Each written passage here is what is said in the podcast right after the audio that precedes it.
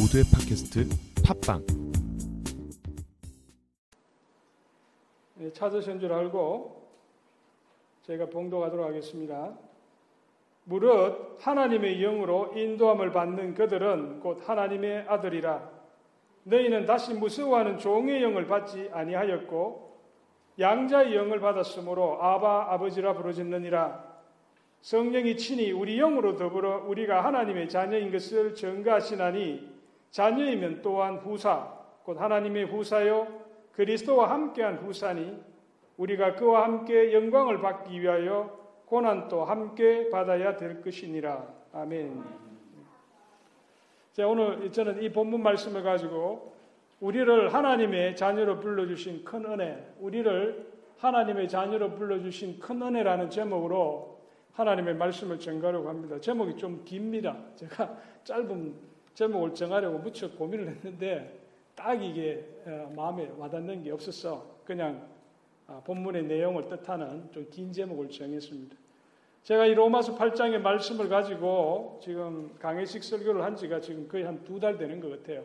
우리 8장 1절로부터 17절까지 제가 어, 지금 하고 있는데 오늘 제가 27까지 마무리하고 어, 좀 이제 주제식 설교로 다시 돌아가려고 했는데 또 준비하다 보니까 이 짧은 본문 4개의 절이지만 제가 한 번만에 못하겠어요. 그래서 오늘 그 중에 앞부분을 하고 어, 우리 14절, 15절의 말씀을 가지고 증거하고 다음 주에 나머지 두 개의 절을 가지고 말씀을 증거해서 그래서 다음 주까지 어, 이 로마서 8장의 앞부분을 말씀을 마치려고 합니다.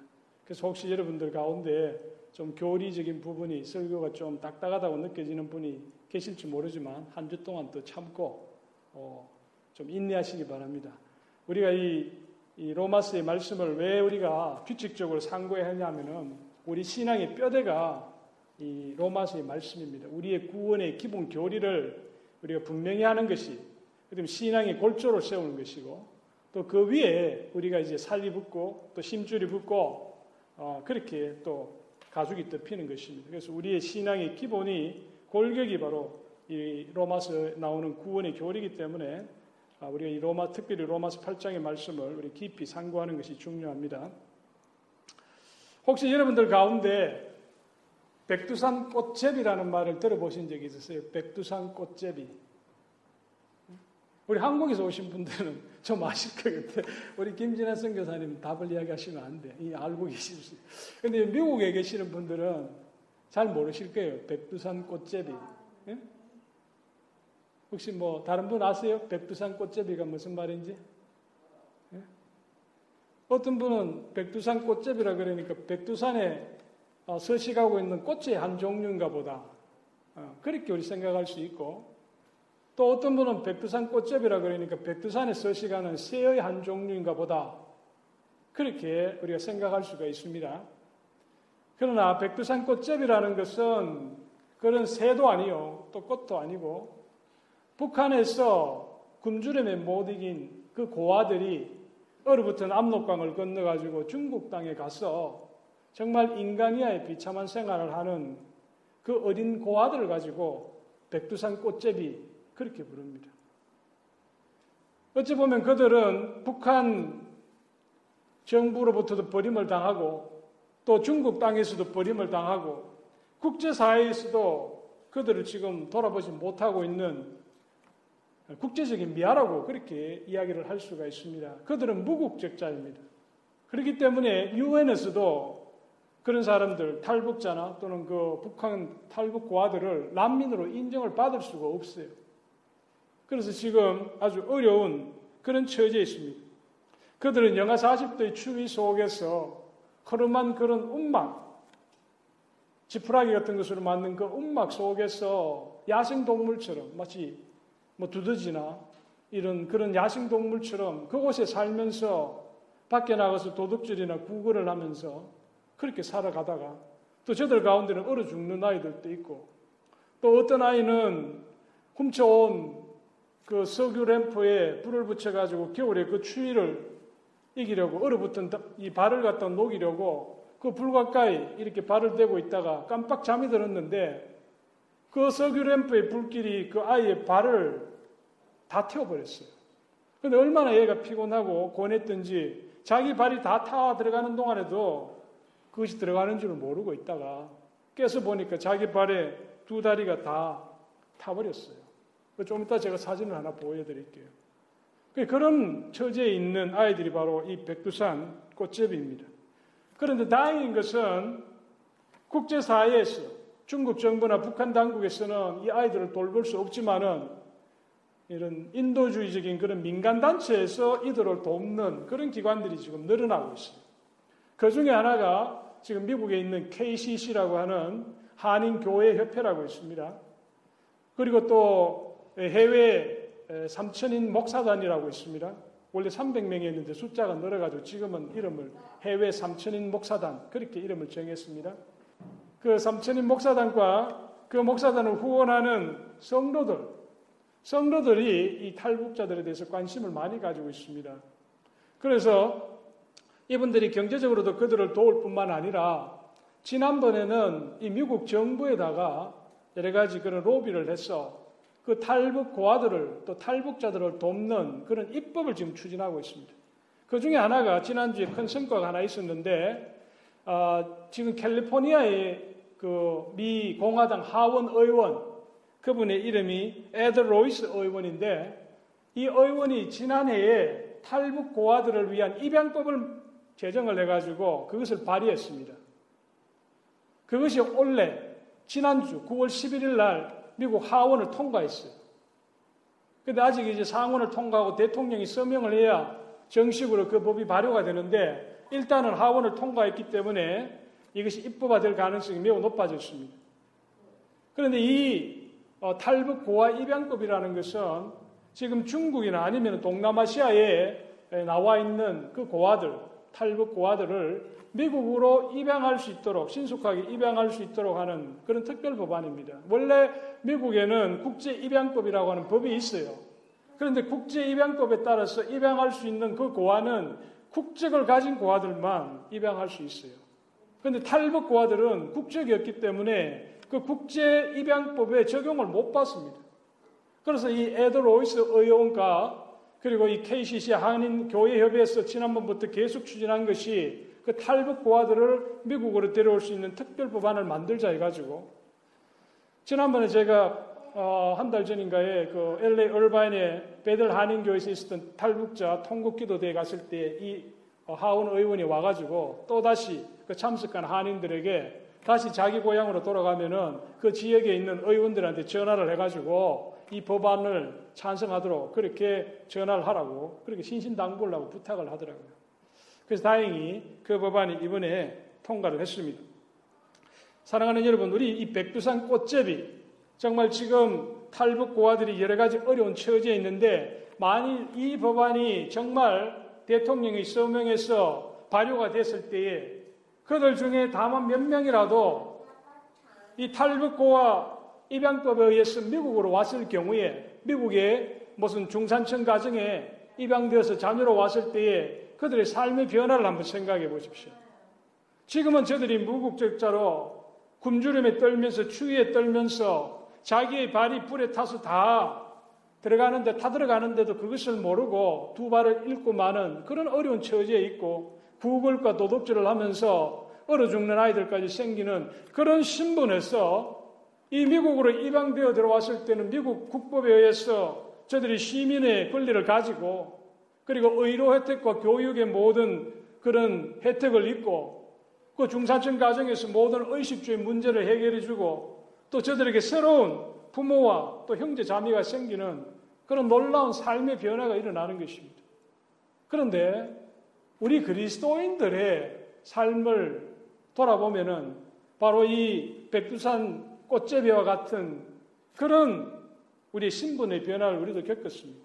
우리가 예수 믿기 전에 그리스도를 영접하기 전에 우리의 삶을 돌아보면은 우리는 죄와 사망과 율법의 건세 아래서 종노릇하며 살던 그런 사람이었습니다. 그런데 우리가 예수 그리스도를 영접하고 우리가 하나님의 자녀가 되었지 않습니까? 우리가 하나님의 자녀로 이렇게 입양되는 것입니다. 그래서 그것을 갖다 우리 신학적으로 보면은 양자됨, 영어로는 adoption이라고 그래요. 양자됨. 우리는 태어나면서부터 하나님의 자녀로 태어나지 않았어요. 우리는 아담의 후손이기 때문에 태어날 때는 신분적으로 하나님과 원수된 자로 태어났습니다. 아담이 저지른 그 죄대로 죄로 인해서 우리 안에는 죄된 본성이 들어와 있고 우리는 근본적으로 태어날 때는 하나님과 원수된 자로 태어났어요. 그런데 우리 인생의 어느 한 부분에 하나님의 은혜로 말미암아서 예수 그리스도를 영접하고 우리는 하나님의 자녀가 된 것입니다. 우리가 어답트 된 거예요. 예수 그리스도를 말미암아서 우리가 하나님의 자녀로 입양이 된 것입니다. 그런데 오늘 우리가 이 입양이라는 문제, 하나님의 자녀가 된 것은 하나님의 놀라운 그런 은혜고 또 우리의 과거의 삶이나 또 변화된 이후에 우리의 삶을 보면 큰 삶의 변화가 있습니다. 캐나다 밴쿠버에 가면은 거기 J.I. 패크라고 하는 유명한 교수님이 신학 교수님이 계시는데 그분이 쓴 책 중에 Knowing God이라는 그런 유명한 책이 있어요. 어, 베스트셀러 아주 슈퍼 베스트셀러인데 그 책에 보면은 이 백패커 교수님이 하시는 말씀이 우리가 하나님의 자녀가 되는 것, 양자 되는 것, 그것이 하나님이 우리 성도들에게 주신 가장 큰 은혜다. 그렇게 이야기를 했습니다. 우리가 하나님의 자녀가 된 것이 하나님이 우리에게 주신 가장 큰 은혜다. 왜 그분이 그렇게 이야기를 했을까? 오늘 우리가 읽은 이 로마서 8장 우리 14절부터 17절의 이 말씀에서 사도 바울이 성령의 감동을 받아서 우리에게 증거해 준이 말씀을 우리가 살펴보면은 왜 페크 교수가 하나님의 자녀가 되는 것이 우리에게 하나님이 주신 가장 큰 은혜라고 하셨을까? 그것을 우리가 조금 이해할 수는 있습니다. 그래서 오늘 제가 전갈 내용은 양자됨의 의미입니다. 하나님의 자녀가 된다는 것이 왜 그렇게 우리에게 소중하고 중요한가? 우리는 그냥 너무나도 그냥 쉽게 또 그 의미를 충분히 이해하지도 못한 채 우리는 하나님의 자녀라 그러고 하나님을 아버지라고 부르는데 정말 우리가 그 깊은 의미를 알고 나와 하나님과의 그 새로운 관계를 바로 알게 되면은 그것이 정말 우리에게 큰 은혜가 된다는 것입니다. 그래서 이 양자됨의 의미를 우리가 살펴보고 그리고 다음 주에는 우리 16절, 17절의 말씀을 가지고 우리가 과연 하나님의 자녀라는 증거가 뭔가 그 16절의 말씀입니다. 성령과 우리 안에 있는 영이 그걸 증거한다고 그랬습니다. 그리고 17절의 어, 마지막으로 양자됨의 결과 우리가 하나님의 자녀가 됨으로 인해서 우리가 누리는 그 복이 뭔가 혜택이 뭔가 하나님께서 우리에게 상속자로 하나님이 가지신 그 모든 것을 우리에게 주신다고 했습니다. 그래서 그 내용을 다음 주에 살펴보려고 합니다. 우리가 하나님의 자녀가 된다는 것, 하나님의 양자가 된다는 것은 그것은 우리의 공로 때문에 이루어지는 것이 아니고 철저하게 하나님의 은혜라는 것을 우리가 기억해야 됩니다. 우리 요한복음 1장 12절에 영접하는 자, 곧 그 이름을 믿는 자에게는 하나님의 자녀가 되는 권세를 주셨다. 우리가 예수 그리스도를 믿으면 하나님의 자녀가 된다고 그랬습니다. 우리가 예수님을 영접하는 그 순간부터 우리는 하나님의 자녀가 되는 거예요. 우리가 태어나면서부터 하나님의 자녀로 태어나는 것이 아니고 우리가 예수 그리스도를 영접하고 그분을 구주로 우리가 받아들일 바로 그때부터 우리는 하나님의 자녀가 되는 것입니다.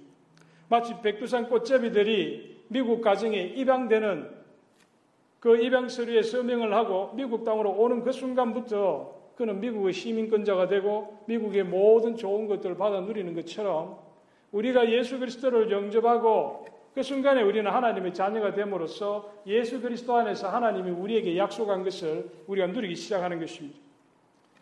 그런데 한국 분들에게는요, 이 양자, 양자라는 이 말에 좋은 그런 긍정적인 생각을 잘 못 가져요.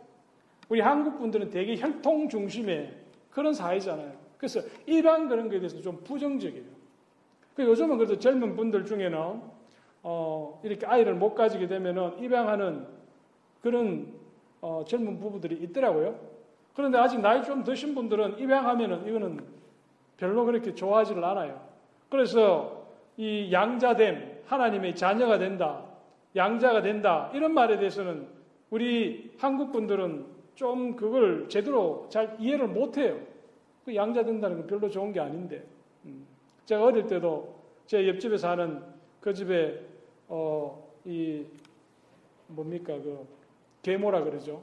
그 양어머니가 돌아오셨는데 그 아이를 두 명을 데리고 오신 거야. 그 기존에 또 그 아저씨 집에 아이가 큰 애가 둘이가 있었는데 근데 들어와서 그 어머니가 잘해준다고는 하지만은 그 두 아이가 제 친구하고 그 형이 여러 가지 많은 상처를 받았어. 그래서 좀 길이 이렇게 좀 잘못된 길로 가가지고 나중에는 뭐 그 어머니하고는 사이가 참 안 좋아졌어요.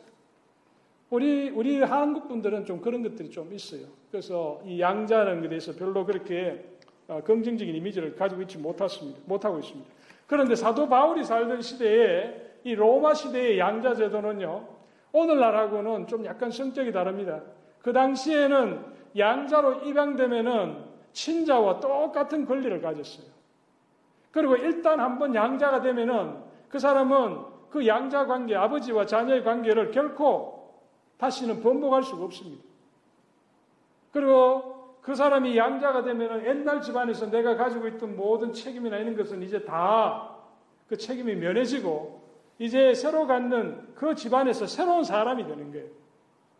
이것은 우리가 사도 바울이 지금 이 양자의 관계를 가지고 하나님과 우리 사이의 관계를 이야기했을 때에 그 로마 시대의 그 양자 제도를 머리에 두고 이야기를 하는 것입니다. 우리가 예수 그리스도를 믿고 하나님의 자녀가 된 것은 하나님의 자녀가 될 때에 하나님이 예수 그리스도, 자기의 친자식인 예수 그리스도에게 베풀어 주신 그 온전한 사랑을 우리에게도 똑같이 주신다는 거예요. 그리고 일단 우리가 하나님의 자녀가 되고 나면은 하나님과 우리 사이의 관계는 이제 결코 나눠줄 수 없다는 것입니다. No separation. 이 세상의 그 어떤 것도 하나님과 우리 사이의 관계를 단절할 수 없다는 거예요. 그리고 또 우리가 하나님의 자녀가 되었을 때는 내가 예전에 옛사람으로서 하나님 앞에 우리의 죄로 인하여 하나님 앞에 영원한 벌을 받아야 되는 그런 사망의 선고를 이제는 그 대가를 우리가 치불할 필요가 없다는 것입니다. 예수 그리스도 안에서 우리는 이제 하나님의 자녀가 되었기 때문에. 우리가 예수 그리스도에 대한 믿음을 통해서 하나님의 자녀가 되는 것에 대해서 세 가지 중요한 의미를 가지고 있다고 미국의 찰스 하지라고 하는 유명한 어, 그 신학자가 그런 이야기를 했습니다. 우리가 하나님의 자녀가 되는 것은요, 중요한 세 가지 의미가 있다고 그래서 첫째는요, 우리가 하나님의 자녀가 되었을 때 우리는 하나님 아버지의 성품을 담는다 그랬어요. 그렇잖아요? 자식은 아버지를 닮게 돼 있어요. 우리 하나님의 자녀가 되었을 때, 비록 우리가 양자의 신분으로 하나님께 입양이 되었지만은 우리는 아버지 하나님의 성품을 담게 돼 있습니다. 하나님의 거룩하신 성품을 담고요. 하나님의 사랑의 성품을 담게 돼 있어요. 그게 지난주에 제가 말씀드린 것처럼 성화 아닙니까? 내가 거룩하니 너희도 거룩하라. 하나님의 자녀가 된 사람의 그 특징이 그거예요. 아버지 하나님을 담는 거예요. 두 번째로요. 하나님의 자녀가 된다는 것은 아버지 하나님으로부터 특별한 사랑을 받는 거예요. 특별한 사랑을 받는 거예요. 하나님은 모든 사람을 다 사랑하시지만은 특별히 자기 자녀를 더욱 사랑하시는 거예요. 오늘 이야기할 내용이 바로 그겁니다. 하나님의 자녀가 된 우리들이 하나님으로부터 특별한 사랑을 받는다는 거예요. 여러분이 여러분들의 자녀를 다른 집의 자식들보다도 특별하게 사랑하잖아요. 바로 하나님이 우리를 그렇게 사랑하고 계시다. 그리고 세 번째로는요, 하나님의 자녀는 하나님의 성품을 닮을 뿐만 아니라 또 하나님의 특별한 사랑을 받고 하나님 아버지로부터 큰 상속을 받는다는 거예요. 우리가 자녀가 되면 아버지가 돌아가시면 아버지의 모든 재산을 상속받잖아요. 우리 하나님은 돌아가시는 분 아니면 영원한 신분이지만 우리가 장차 우리가 죽을 때에 새로운 생명을 우리가 새로운 부활의 몸을 입을 때에 하나님의 나라에서 우리가 하나님이 예비하신 모든 신령한 것들을 다 상속받는다는 거예요. 그 세 가지 특징이 있다고 그랬습니다. 오늘은 제가 그 중에서 두 번째, 하나님의 자녀는 하나님 아버지로부터 특별한 사랑을 받는다. 요한 1서 3장 1절에 보면요. 사도 요한이 이렇게 이야기를 했습니다. 보라 아버지께서 어떠한 사랑을 우리에게 베푸사 하나님의 자녀라 일컬음을 받게 하셨는가 우리가 그러하도다. 이 말을 좀 더 쉽게 이야기하면은 하나님 아버지가 우리를 특 별하게 사랑해 주셔서 우리를 하나님의 자녀로 삼아 주셨다는 거예요. 특별한 사랑이라는 거예요. 여러분, 그 사랑이 어떤 사랑이에요? 하나님이 대간절로 우리를 자녀로 삼으시는 그 사랑이 어떤 사랑입니까? 바로 우리 주 예수 그리스도께서 자기 생명을 내어놓고 십자가에 달려 돌아가시도록 그렇게 허락해 주신 바로 그 사랑입니다. 자기의 독생자 예수 그리스도를 우리를 위하여 십자가에 달려 돌아가시기까지 우리를 사랑해 주셨다는 거예요. 자기 아들을 내어주시고 우리를 택하신 거예요. 바로 그 사랑으로 하나님은 우리를 자기 자녀로 삼아 주셨다는 겁니다. 요한복음 3장 16절에 하나님이 세상을 이처럼 사랑하사 독생자를 주셨으니 이는 저를 믿는 자마다 멸망치 않고 영생을 얻게 하려 하십니다. 하나님이 세상을 이처럼 사랑했다 하실 때 바로 이처럼이 독생자를 주시기까지 하나뿐인 자기 아들 예수를 주시기까지 우리를 사랑하시고 우리를 자녀로 삼으셨다는 거예요. 여러분이 하나님을 아버지다 기도하실 때 아버지, 하나님 아버지 그렇게 부르는데 그 아버지라고 부르시는 그 말 속에 예수님의 십자가 죽음이라고 하는 그런 숭고한 희생의 사랑이 있다는 것을 여러분들이 기억해야 됩니다. 우리는 너무나 쉽게 하나님 아버지라고 그렇게 부르지만 그 아버지라고 부르는 그 한마디 말 속에는 예수 그리스도께서 흘리신 그 보혈이 바로 그 안에 있는 거예요. 우리를 위하여 친히 생명을 놓으신 그 사랑이 그 아버지라는 한 말 속에 들어가 있는 것입니다. 여러분들이 아버지를, 하나님을 아버지라고 부를 수 있는 것이 얼마나 큰 특권인지를 우리가 이해하려면요. 이 성경 속에 구약 성경에 나오는 하나님의 모습과 신약 성경 속에 나오는 하나님의 모습을 우리가 대조해 볼 수 있어야 돼요. 구약 성경에 나오는 여호와 하나님은요. 감히 타락한 인간이 범접할 수 없는 그런 영광과 거룩함 가운데 계시는 분이에요. 이사야서 6장 1절에 보면은 이사야 선지자가 우시아 왕이 죽던 해에 성전에 가서 하나님 앞에 기도하러 갔더니만 하나님이 비전을 보여주시는데 하나님이 높은 보좌 위에 앉으셔서 하나님이 그 옷자락이 성전까지 이렇게 쭉 내려오시고 그리고 그 서랍들이 그 하나님의 주위에서 거룩하다 거룩하다 거룩하다 만군의 여호와 그 찬양을 하잖아요. 그때 이사야가 자기의 죄를 깨닫고 화로다 나는 입술이 부정한 사람이라고. 그때 서랍이 하나님 재단 앞에 있던 그 숯불을 집어다가 그 이사의 입술에 대고 네 입술이 이제 정해졌다고 이야기를 하시잖아요.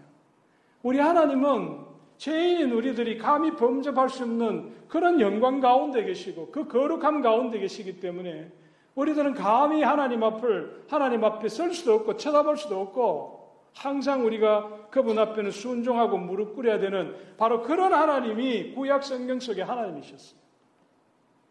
그래서 유대인들은 하나님 앞에 제사 지내러 갈 때도 보통 사람들은 성소에 들어가지는 못합니다. 레이지파 사람들 중에 제사장들만 성소에 들어가고 또 그 언약궤가 있던 지성소에는 제사장들도 못 들어가고 대제사장만 1년에 한 차례 대속제일에 대제사장, 대제사장 혼자만 그곳에 들어가서 그것도 자기 동물을 죽여서 그 피로 자기의 죄를 먼저 속죄하고 그 다음에 그 지성소 안에 들어가서 모든 이스라엘의 죄를 속죄하는 그런 제사를 드릴 수가 있었어요. 그처럼 하나님은 감히 범접할 수 없는 그런 거룩하시고 영광 가운데 있는 분. 그래서 이스라엘 백성들은 야외 하나님의 이름조차도 마음껏 부르지는 못했어요. 우리는 하나님 아버지, 아버지라고 그렇게 마음대로 부를 수 있지만 이스라엘 백성들은 하나님의 선민이면서도 하나님의 이름 야외 나는 스스로 있는 자다. I am who I am. 모세를 통해서 주신 그 야훼 이름을 부르지를 못했어요. 하나님의 이름을 망령되 일컫지 마라 그래가지고. 그래서 하나님을 부를 때도 정말 꼭 불러야 할 때는 아도나이, 주님 이름을 부를 수가 없었어요. 그처럼 하나님은 거룩하시고 영광 가운데 계시기 때문에 아도나이, 주님 그냥 마스터 그렇게 불렀습니다. 그래서 우리 구약 성경에 보면요. 구약 성경에 나오는 아무리 뛰어난 믿음의 사람이라 하더라도 개인적으로 여호와 하나님을 아버지라고 부른 사람은 아무도 없습니다. 우리가 알다시피 모세는 하나님을 얼굴과 얼굴을 마주 본 사람이잖아요. 그런데 모세조차도 여호와 하나님을 아버지라고 부른 적이 없어요. 아브라함도 마찬가지입니다. 다윗도 마찬가지입니다. 노아도 마찬가지입니다. 구약 성경에 나오는 어떤 인물도 여호와 하나님을 개인적으로 아버지 그렇게 부른 사람 아무도 없습니다. 만약에 그가 그렇게 불렀다면 아마 그는 다른 유대인들에서 돌맞아 죽었을 거예요. 하나님을 참남대의 그 이름을 불렀다. 어떻게 네가 하나님을 아버지라 부를 수 있느냐? 돌로 쳐 죽이라. 그게 구약 속의 하나님의 모습입니다. 그런데 우리 이주 예수 그리스도께서 오시면 그 상황이 완전히 반전됩니다. 예수님께서는 공공연하게 그 하나님을 아버지라고 그렇게 불렀습니다. 우리 요한복음 여러분, 요한복음을 잘 읽어보고요. 요한 1서를 잘 읽어보면은 요한복음과 요한 1서에서는 하나님과 예수님의 관계를 아버지와 아들의 관계로 분명하게 보여주고 있어요. 그 여러분이 이 양자됨, 하나님의 자녀가 된다는 것이 어떤 것인지를 정말 성경을 통해서 알고 싶으면은 요한복음을 열심히 읽으시고 요한 1서를 열심히 읽으면은 그 가운데 하나님과 우리와의 관계가 아버지와 자녀의 관계인 것을 우리가 알 수가 있습니다. 예수님께서 요한복음에 보면은 내가 아버지가 내 안에 있고 내가 아버지 안에 있다. 그 말씀을 하시잖아요. 요한복음 17장의 고별 예수님의 마지막 고별 기도에 보면 아버지가 내 안에 있고 내가 아버지 안에 있다. 또 예수님께서는 아버지와 내가 하나다 그렇게 얘기했습니다. 아버지와 내가 하나다. 유대인들 알면은 진짜 돌로 쳐 죽일 그런 불경스러운 은사죠. 그러나 예수님은 아버지와 나는 하나다. 그렇게 말씀하셨습니다. 그리고 제자 빌립이 아버지를 보여주옵소서 그렇게 이야기를 하잖아요. 그때 뭐라 그럽니까? 나를 본 자가 아버지를 본 것이다. 예수님 자신을 본 것이 하나님 아버지를 본 것이다. 예수님은 하나님과 자신을 동일시하면서 아버지와 나와의 관계, 결코 세상의 그 어떤 것으로도 성부 하나님과 성자 예수님과의 관계가 결코 단절될 수 없는 그런 친밀한 관계, 아버지와 자식의 관계라는 것을 분명하게 보여주셨어요.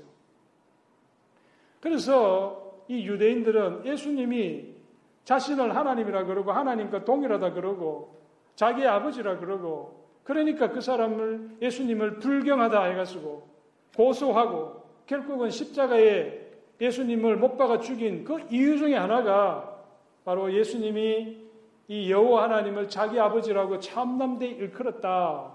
불경죄다. 그게 이유 중에 하나인 것입니다. 그런데요, 우리 성경에 보면은 예수님이 자신을 하나님의 아들, 또 하나님이 아버지라고 그렇게 이야기를 했지만은 예수를 믿고 예수를 구주로 영접한 저와 여러분도 그 여호와 하나님을 아버지라고 부를 수 있는 거예요. 우리 신약 성경에서 보여주고자 하거든 가장 중요한 진리가 예수 그리스도를 영접한 사람은 누구든지 여호와 하나님을 아바 아버지라고 부를 수 있다는 거예요. 우리 그리스도인 예수 믿는 그리스도인 그 특징이 뭐냐? 여호와 하나님을 아버지로 모시고 사는 사람이다. 구약 성경에 나오는 그런 하나님이 아니고 이제는 누구든지 하나님 앞에 나가서 아바 아버지, 아버지 하나님 하고 부를 수 있다. 그게 그리스도인의 특징인 거예요. 유대교와 다른 것이 바로 그것입니다. 하나님과 우리와의 관계가 주종의 관계가 아니고 아버지와 자녀의 관계라는 거예요. 사랑의 관계라는 거예요. 그래서 우리 주님께서 제자들에게 기도하는 법을 가르쳐 주세요 하고 말했을 때에 우리 주님이 주기도문을 가르쳐 주셨는데 그 주기도문의 첫 번째 시작이 어떻게 됩니까? 하늘에 계신 우리 아버지요. 우리 아버지요. 하나님과 우리 사이의 새로운 관계, 아버지와 자녀의 관계, 아버지로서 우리 자녀를 사랑해주는 그 사랑의 하나님, 아버지, 그 관계, 하늘에 계신 우리 아버지요. 하나님 앞에 기도할 때에 우리는 그렇게 부르면서 하나님 앞에 달려갈 수 있는 거예요. 구약의 유대인들은 기도하고 싶어도 자기의 죄를 회개하고 싶어도 동물을 가지고 가서는 그것을 제사장에게 주면은 제사장이 그 동물을 베어 가지고 그 피로 제사 지내잖아요. 자기가 제사 지내지를 못해요. 그런데 신약의 우리들은 누구든지 예수 믿으면은 하나님 앞에 달려나가서 아버지라고 부르면서 여러분들의 속마음을 다 털어놓을 수 있잖아요. 그게 바로 우리가 하나님 자녀가 된다는 것의 특권입니다.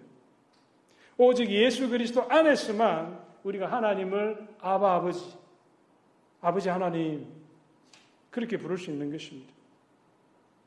제가 지난 수요일 날 오후에 랄리에 있는 그 NC 스테이트에 우리 아들 방문했어요. 오후에. 어, 랄리가 가까우니까 오후에 가도 되더라고. 가서 어, 우리가 이제 그 주차장에 차를 파킹해 놓고 우리 아들한테 전화했어요. 어, 우리 엄마 아빠 지금 와 있으니까 나오느라. 그러니까 한참 기다리니까 저기 보니까 우리 아들이 떨레떨레 또 오더라고. 키가 조금 자란 것 같기도 하고. 어, 참 반갑더라고요. 그때 우리 연옥 사무가 아들 보고, 데니! 너무 반가워가지고. 데니! 그러니까 우리 아들이 딱 듣고 보더니 막 우리를 발견했어. 그런데 막 달려와가지고는 자기 엄마 품에 이렇게 딱 안기더라고요. 제가 그때 좀 약간 충격을 받았어. 왜? 집에서는요, 우리 아이 키울 때 항상 이놈은 자기를 어른처럼 대우해달라 이거야. 그래서 엄마가 말이지 자기를 안으려 그러면 막 손살을 치면서 엄마 왜 이러느냐고. 어? 어. 그 안아주는 걸 싫어하더라고. 왜 자기를 어린애처럼 취급하냐 이거지. 그래가지고 저는 그 우리 아이 이 자라가지고 철들고 나면서부터는 자기 엄마 품에 안긴 모습을 한 번도 잘 못 봤어요. 그런데 이렇게 떨어져 가지고 있다가 저 엄마가 이렇게 대리 하고 부르니까 딱 달려와가지고 엄마 품에 딱 안겨가지고 좋아서 웃고 있는 걸 보니까 아, 이게 참 이렇게 떨어져 있어 외로우니까 또 그렇게 이제 부모가 그리운 모양이다. 그걸 제가 알고 또 저 엄마하고 이렇게 안고 난 다음에 또 저한테 와서 또 제가 안고 어깨를 이렇게 툭툭툭툭 두들겨주면서 그래서 참이 부모와 자녀 간의 그 관계 이건 참 말로 표현할 수 없잖아요. 이건 뭐 정말 이거는 하나님이 주신 관계잖아요. 근데 우리가 이 양자 된다는 거, 하나님의 양자가 된다는 건요. 우리 한국 사람이 생각하는 그런 양자 관계가 아니에요. 예수님처럼 똑같은 친자식이 되는 거예요. 내가 우리 아들 데니엘을 안아주고 기뻐서 그 등을 두드리는 것처럼 여러분들이 하나님의 자녀가 되고 하나님을 아버지라고 부를 때에 하나님은 똑같은 아버지의 심정으로 여러분의 등을 두들겨 주시고 안아주시는 거예요. 우리가 그걸 늘 생각해야 돼요. 제가 그날 저녁에 거기 보니까 랄리에 그 서울 가든이라고 하는 한식집이 하나 있대. 예. 지난번에 제가 갔을 때는 뭐 이상한 그 어떤 한국 음식이 좀 가장 가까운 데를 찾아갔는데 야 거기는 무슨 한국 식당이라고 해놓고 내가 짬뽕을 시켰는데 저는 짬뽕 그 면이 이 라면 같은 짬뽕 면을 본 적 처음이었어. 아니 이게 무슨 국적 불명의 짬뽕인 거야 이게. 어? 나 짬뽕면이 그 라면 면인 짬뽕을 처음 봤어요. 야 그래서 내가 진짜 뭐 우리 식당에 이런 식당도 있느냐 우리 샬롯보다도 더 못하다. 그런데 그 서울 가들은 이제 보니 제가 인터넷을 검색해 보니까 그 괜찮다고 돼 있어가지고 우리 아들도 한번 가서 먹어봤다 그러더라고요. 그래서 한번 갔는데 어 그건 음식이 좀 괜찮아요. 좀 분위기도 잘 해놓고 그래서 그날 이제 거기서 식사를 하고 이제 가지고 간 그 밑반찬 이제 전해주려고 그 아들 기숙사로 이렇게 올라갔어. 우리 저 와이프는 그 파킹을 못하기 때문에 저, 저 아, 파킹 아, 못하는 장소에다 차를 그냥 세워놓고 그 안에 있으라 그러고 저는 그 밑반찬 들고 우리 아들 그 방으로 올라갔어요. 올라가서 가니까 뭐 방은 여전히 좀 더럽게 사용하고 있더라고요. 그래가지고 그 밑반찬을 넣어주고 이제 나와가지고 그 우리 아들 방이 4층인가 그런데 이제 엘리베이터 앞에서 이제 헤어져야 되잖아. 내가 따라오지 말고 그냥 여기서 헤어지자 그랬거든. 그래가지고 이제 엘리베이터 타기 전에 또 제가 한번 또 안아줬어요. 이렇게. 음, 안아주는데 사실 뭐 아버지하고 아들하고 이렇게 앉는 경우 잘 없잖아요. 특히 한국 분들. 나 또 경상도 사람인데. 근데 또 저는 그 좀 그렇더라고요. 안아주고 싶더라고요. 또 안아주고 하니까 갑자기 제가 마음이 뭉클해졌어. 그래서 눈에 눈물이 좀 맺히려고 그랬어요. 근데 또 이렇게 남자 둘이 같은 뭐 눈물 흘리면서 안고 있는 그것도 좀 보기 좀 그래. 그래서 제가 눈물을 안 흘리고 그냥 꼭 안고 이렇게 등을 두드리고 좀 오래오래 있었어요. 또 언제 또 이렇게 또 와서 또 보겠냐 싶은 생각도 들고 그래가지고 이제 엘리베이터 앞에서 헤어지고 어, 그래서 그날 저녁에 집에 내려왔어요. 근데 다행히 저는 그 아들이 또 혼자 씩씩하게 잘 자라고 있더라고요. 잘 자라고 있고 또 신앙생활 잘 열심히 하고 또 학교 공부도 잘 따라가고 어, 뭐 누가 안 시켜도 잘하고 있더라고요. 그래서 우리 와이프가 그런 이야기를 했어요. 아, 여보 정말 하나님 앞에 감사하다. 왜 그러냐 그러니까 아, 우리가 개척교회 하면서 지금 성도들 돌아보고 또 교회 섬기는데 하나님이 집중하라고 하나님이 우리 아들 우리 딸 한국에 가서 직장 생활 잘하고 또 이 지금 학교 생활 잘할 수 있도록 부모가 특별히 신경 안 써도 자기 신앙들 잘 지키고 자기 일 잘하고 있으니까 하나님이 정말 참 주신 은혜가 감사하다. 아, 그 이야기를 하니까 참 맞다. 어, 만약에 정말 우리 아들, 딸이 가서 사고 치고 문제 일으키고 하면은 하이기 지금 교회 섬겨야 되는데 그 자식들 때문에 신경 써가지고 제대로 섬기겠어요? 하나님 그런 것도 신경 쓰지 말고 너는 주의 일이나 열심히 해라. 그래서 그렇게 또 생각하니까 참 감사하고 은혜가 되더라고요. 그래서 우리 하나님과 우리 사이의 관계는요, 우리가 우리의 자녀를 사랑하는 마음으로 그 아들을 안아주고 품어주는 것처럼 하나님은 우리가 하나님 아버지 하고 우리의 사정을 가지고 나와서 부르짖을 때에 하나님은 그와 같은 심령으로 우리의 기도를 들어주신다는 거예요. 믿으시기 바랍니다. 그래서 여러분들이 하나님 앞에 나와서는요, 아르지 못할 이야기가 없어요. 가장 여러분의 엄밀한 부끄러운 것까지도 다 이야기할 수가 있어요. 또 여러분들이 정말 답답하고 말 못할 그런 고민에 고통스러울 때 하나님 앞에 여러분 나와서 부르짖으면은 하나님이 여러분이 그 음성을 들어주십니다. 우리 성경에 보면 그러시잖아요. 자기 자녀에게 우리가 자녀가 아버지에게 생선을 달라는데 뱀을 줄 그 부모가 어디 있고 떡을 달라는데 돌을 줄 부모가 어디 있냐고 그랬습니다. 우리가 하나님 앞에 진정으로 우리의 강구하는 바를 하나님 앞에 아랠 때 하나님은 가장 좋은 것으로 우리를 채워주시기를 원하시는 분이라는 것입니다. 우리가 하나님의 자녀가 된다는 것은 바로 이와 같이 부모와 자녀 간의 그러한 관계로서 우리가 사귐을 가지는 것입니다. 그래서 여러분들이 하나님 앞에 나와서 여러분들이 모든 사정을 알을 때 여러분들은 하나님은 여러분들이 등을 두들겨 주시면서 사랑한다 내 아들아 사랑한다 내 딸아 왜 너는 좀 자주 오지 않니? 왜 너는 나에게 와서 자주 자주 내 이야기를 좀 해주면 안 되겠느냐? 나는 너를 사랑하고 너를 보고 싶은데 왜 너는 그렇게 한 번씩 가끔 가다가 오느냐? 자주 자주 연락해라. 내가 우리 아들 등 두들겨 주면서 그랬어요. 어려운 일 있으면 언제든지 전화해라. 내가 다음에 또 오마. 어, 하나님은 그와 같은 마음으로 어, 여러분들을 반겨주십니다. 우리 이 시간에 우리 마지막으로 우리 하나님 아버지의 그큰 사랑을 생각하면서 우리 노래 우리 응, 사랑합니다 나의 예수님. 우리 이 가사를 한번 생각하면서.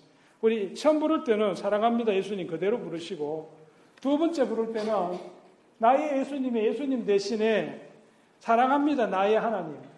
우리가 사랑합니다 나의 하나님 우리 그렇게 한번 불러보도록 하겠습니다.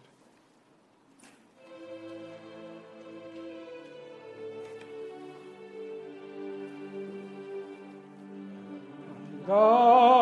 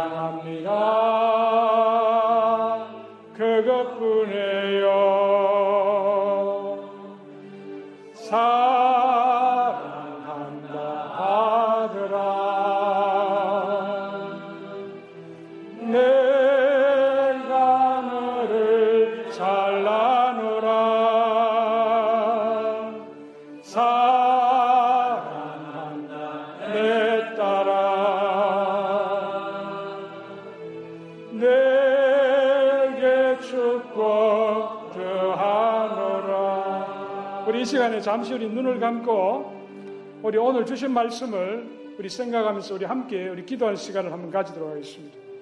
우리가 무엇보다 먼저 정말 우리를 자신의 자녀로 삼아주신 하나님 아버지의 그 크신 사랑을 우리가 감사해야 됩니다. 우리를 영원한 사망에서 영원한 생명으로 옮겨주신 아버지 하나님의 그 놀라우신 사랑을 우리가 찬양해야 됩니다. 또 우리 주 예수 그리스도에게 우리가 감사해야 됩니다. 자기의 생명을 친히 내어 놓으시고 우리를 영원한 사망에서 영원한 생명으로 옮겨주시고 아버지 하나님의 자녀가 되게 해주셨습니다. 또 우리는 우리의 부모로 인해서 감사해야 됩니다. 그리고 또 우리 자녀에게 우리가 축복의 권한을 행사해야 됩니다. 우리가 자녀를 축복할 수 있는 것은 하나님이 주신 우리의 특권입니다. 우리 오늘 이 시간에 우리 하나님과 우리 예수 그리스도에게 감사의 기도, 또 우리의 부모와 또 우리 자녀를 위한 기도를 우리 이 시간에 같이 한번 올려드리도록 하겠습니다. 우리 다시 통성으로 우리 같이 한번 기도하도록 하겠습니다. 자비로우신 하나님 아버지 은혜를 감사합니다.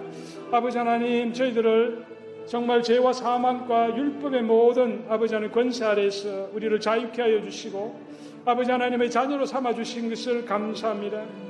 하나님께서 우리를 사랑하시고 우리 주 예수 그리스도를 주시기까지 사랑하여 주신 것을 감사합니다. 우리 주님께서 친히 자기의 생명을 내어놓으시고 우리를 구원하여 주신 것에 대하여 감사합니다.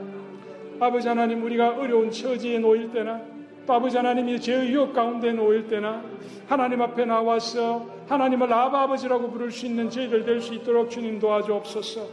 아버지 하나님 앞에 우리의 모든 속사정을 다 내어놓고 기도할 수 있는 저희들 에게 주님 도와주옵소서. 하나님께서 우리를 안아주시고 사랑한다 아들아. 사랑한다 내 딸아라고 불러주시며 우리의 등을 만져주시는 것을 우리가 믿게 하여 주시고 오 하나님 아버지 주님을 우리가 아버지로 모시고 살아가는 저희들에게 하나님 도와주시고 또 아버지 하나님 우리가 우리의 자녀들을 위하여 기도할 수 있게 하여 주옵소서. 아버지 하나님이 우리를 사랑하신 그 사랑의 마음으로 아버지 자녀들의 그 모든 연약함을 감사주고 그 아픔을 아버지 위로해 줄 수 있는 부모가 될 수 있도록 오 하나님 도와주옵소서. 오 하나님 아버지 우리 모든 성도들이 하나님의 그 놀라운 사랑을 체험하며 경험하며 증거하는 믿음의 자녀들 다 될 수 있도록 주님 축복하여 주시옵소서. 오 하나님 아버지 감사합니다. 아버지 하나님 오늘 정말 주신 말씀을 통하여 하나님의 귀한 사랑을 깨닫게 하여 주시고 우리가 하나님을 아바 아버지라고 부를 수 있는 특별한 은혜를 주심을 감사합니다. 아버지 그 놀라운 은혜가 우리 주 예수 그리스도의 그 보혈의 공로 때문임을 우리가 아옵나이다. 우리의 평생에 우리 하나님을 찬양하고 또 우리 주 예수 그리스도에게 감사한 마음으로 살아갈 수 있도록 주님 도와주옵소서. 또 아버지 타지에 나가 있는 또 사랑하는 우리 모든 자녀들을 주님 도와주시고 아버지 부모로서 저들의 모든 아픔을 감사주고 위로할 수 있는 저희들 될 수 있도록 주님 도와주옵소서. 또 아버지 우리 어린 자녀들이 자라나는 모든 과정에서 우리의 마음을 습습게 하고 또 우리의 마음을 아프게 할지라도 하나님 하나님께서 우리를 사랑하시고 우리의 모든 연약함을 감싸 주시고 위로하여 주셨던 것처럼 아버지 우리의 자녀의 모든 결점을 우리가 품어주고 용서해주고 사랑으로 덮어줄 수 있는 그런 부모 될 수 있도록 하나님 인도하여 주시옵소서. 우리 주 예수 그리스도의 이름으로 감사하며 기도드렸습니다. 아멘.